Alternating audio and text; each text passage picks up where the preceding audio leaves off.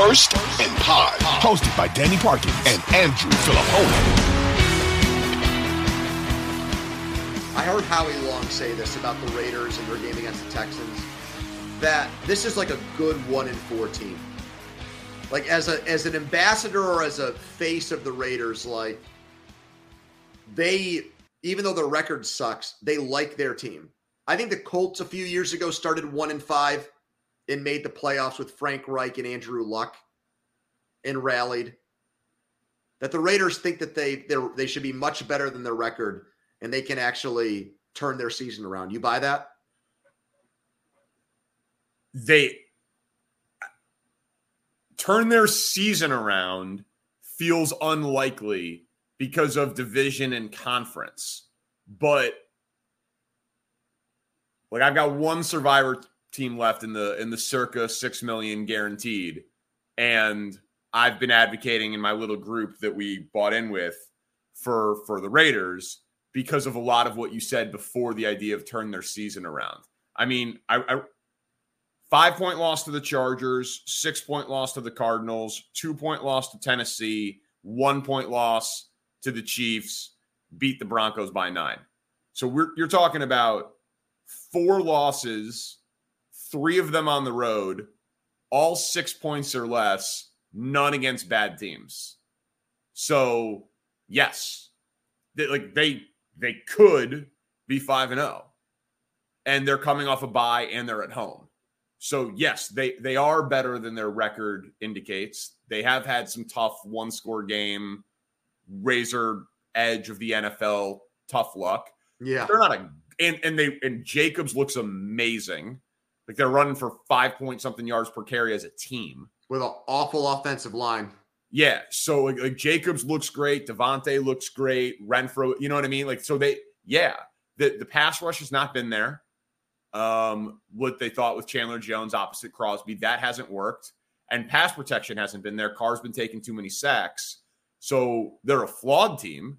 And there's a reason that they're losing these close games. And McDaniel has not proven to be a difference maker uh, as a as a coach or a game planner.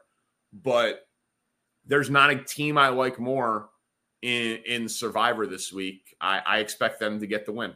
Yeah, I don't trust them. They remind me a lot of some of those years there where the Chargers with Philip Rivers would start the season with a horrible record and they almost like every game they'd be down like 10 points with 5 minutes left and Rivers would have to pull a rabbit out of a hat or for the whole season they'd be like two and six, and they'd have to fight to get to like eight and eight or nine and seven to try to backdoor their way into the playoffs. But they had they had weapons on offense and they had a good quarterback. And that's kind of how I look at them. Like I think when I when you ran down those games, for for me, for whatever reason with that team, my reaction isn't they're due or they've had bad luck.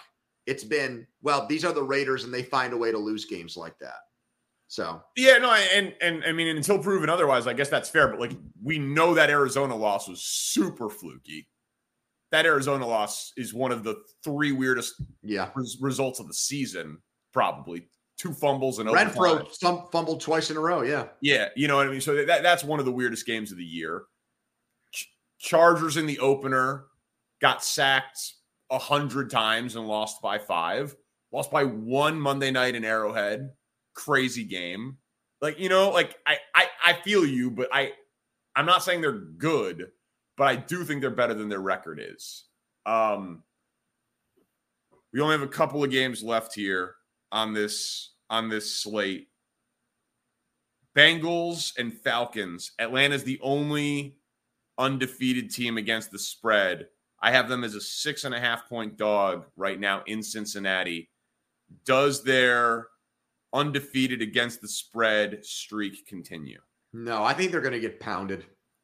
I think I, like I agree completely. I think like trend betters are people that I try to disassociate myself with. Like I just yeah. feel like that's like you know, I'll sometimes cite those numbers because I think that people like hearing them because I think it can add to a conversation. I don't really subscribe to them at all. And I think somebody will be like, oh, look at the Falcons. You know, they'll do the same thing you did with the Raiders. Look at how they almost beat the Rams. Look at how they almost beat the Bucs. They got screwed. Terrell's probably not going to play, and Chase just went off. And this whole business of like trying to run the ball without Patterson and keep it close and hope that you make the right play at the right time at the end of the game. No, I think Cincinnati's starting to click here. Their offensive line is finally jiving. I think they probably they might win the game by the biggest margin in the NFL this week. Man, we're we're lockstep. Um, they put up 30 on Cincy uh, on uh, on, on New, New Orleans. Orleans. last week uh, on the road. I know that it was only 17 points the week before against Buffalo. Week before that, they hung 27 in Miami. I I think Cincy's better. I think Cincy at less than a touchdown is a hammer spot. Um, Tee Higgins going to play. Ja'Marr got rolling. The skill position guys are starting to come around.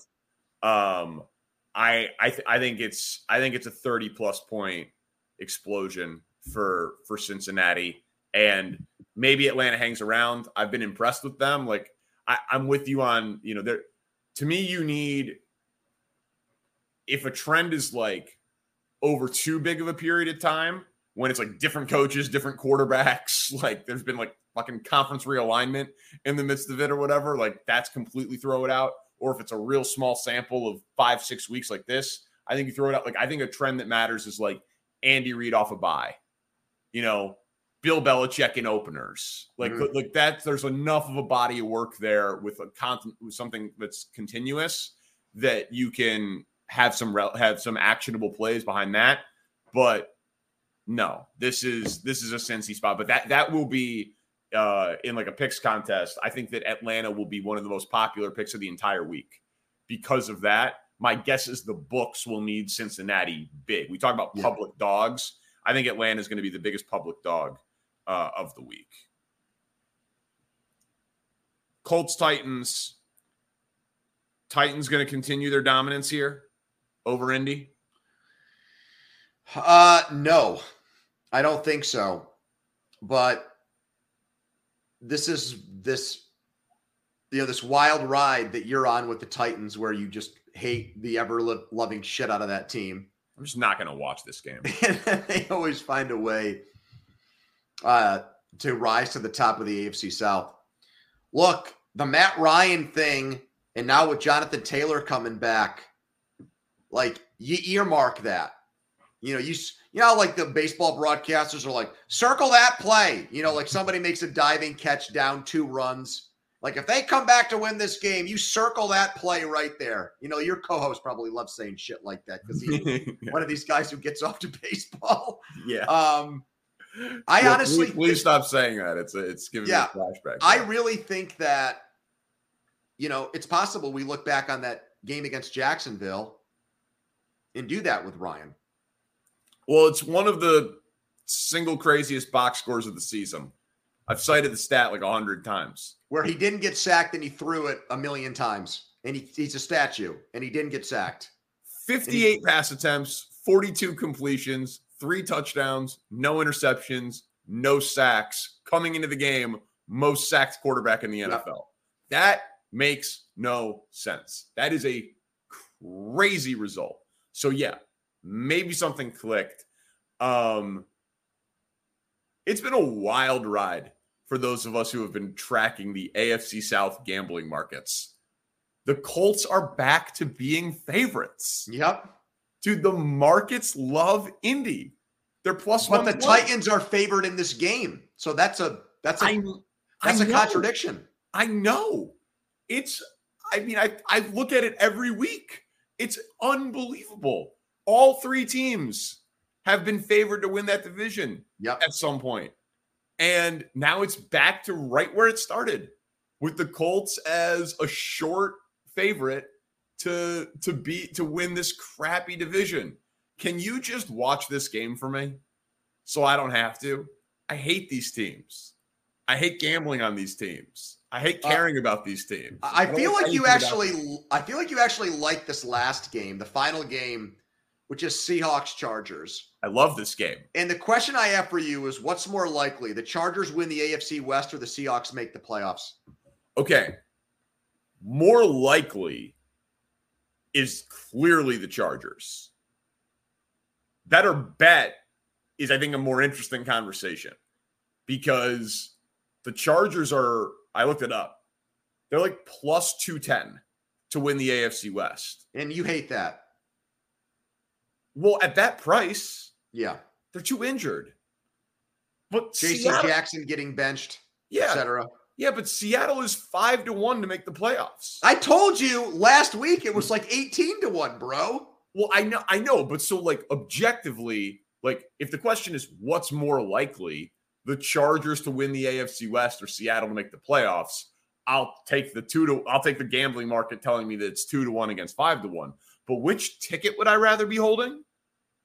Like a two to one Chargers ticket or a five to one Seattle ticket? I think I still think there's more value on the five to one Seattle ticket. But if you hadn't looked that up on your own, would you have thought that off the top of your head? That the odds were No. priced that way? I didn't No. think so. No. Um, but how many NFC teams are we definitively saying are making the play right? Like, okay. Philly, um, Dallas. Dallas, NFC North winner, NFC South winner, Well, that'll be Tampa, right? Ta- Tampa. almost by default. Yep. Um NFC West winner, which probably is not Seattle. You're at five teams right now. Right. So what are the chances that Seattle is 6 or 7 in the NFC? Are Is favored against the one? Giants next week. I mean, even though there's a big difference in record right now, that would be a big one. That would be a swing game in their favor. Man, Arizona. I, I, I'm telling you right now, this Kenneth Walker kid, I think he's getting a late start, but I like tickets on him to win the Rookie of the Year Mm. because if he if he follows up what he did last week, and they start winning games because you know he adds to the Geno Smith narrative and they become a big juggernaut offense. That's not a hard award, right? That's a wide open award. Right it is. now. I don't I don't even see it posted right now at the site that I'm looking on. because I think Olave Thursday night had another game and that kind of. Oh yeah, so they haven't they haven't reposted the numbers. Okay. That makes sense. but dude, he's good. He's a really good player, Yes. and he wants the ball a lot. He's durable. I yeah, I mean, I do you know what the number was? I think he was like worse than twenty to one. Oh, okay. This week, All right, interesting. Yeah, I'll look I'll look at that in the morning and see if I can get in there. It's weird about the Chargers, man. Um I was such a big Brandon Staley guy, and now I find myself wondering if like I talked myself out of one of my number one rules, which is you want an offensive coach. Period. Like Belichick's the exception. The other guys that get love for it, one with Hall of Famers. Like you want an offensive coach, period. And what what would Herbert be if he had Brian Daboll? Or he, you know what I mean? Or if he if he just had Kevin O'Connell. somebody who wasn't related to Vince Lombardi as the offensive coordinator. Yeah, yeah, yeah. Like I I can't believe I'm there. And if any of my radio audience is still listening an hour or two into this podcast, they'll be like, I can't believe you're turning on Staley. And I I, I still like him, but yeah. It's a tricky game for them on Sunday. It's It a is. very tricky spot. Man, we went long with a short. Well, there's a huge sh- there was a huge trade. yeah, yeah. But thanks And to you everyone. also got nominated for a Marconi, and we had to work that in a couple times, Danny. Did I mention that I was nominated for a Marconi? I was a finalist. They flew me to New York. I lost to Greg Hill. I lost to Greg Hill, and he didn't even have the weekly interview with Tom Brady. Do you know how much that hurts? He has Belichick every week. Dan Dan Patrick won. He didn't even show up. He was probably at Nick's Halloween party. Nick was there. He tried to give his speech. Dan, Pat- it was amazing. I'll see you, dude. Great stuff. All man. Sunday night. All right, I'll talk to you Sunday. All Thanks right, to. Spencer Ray. Subscribe, rate, review, first and pod.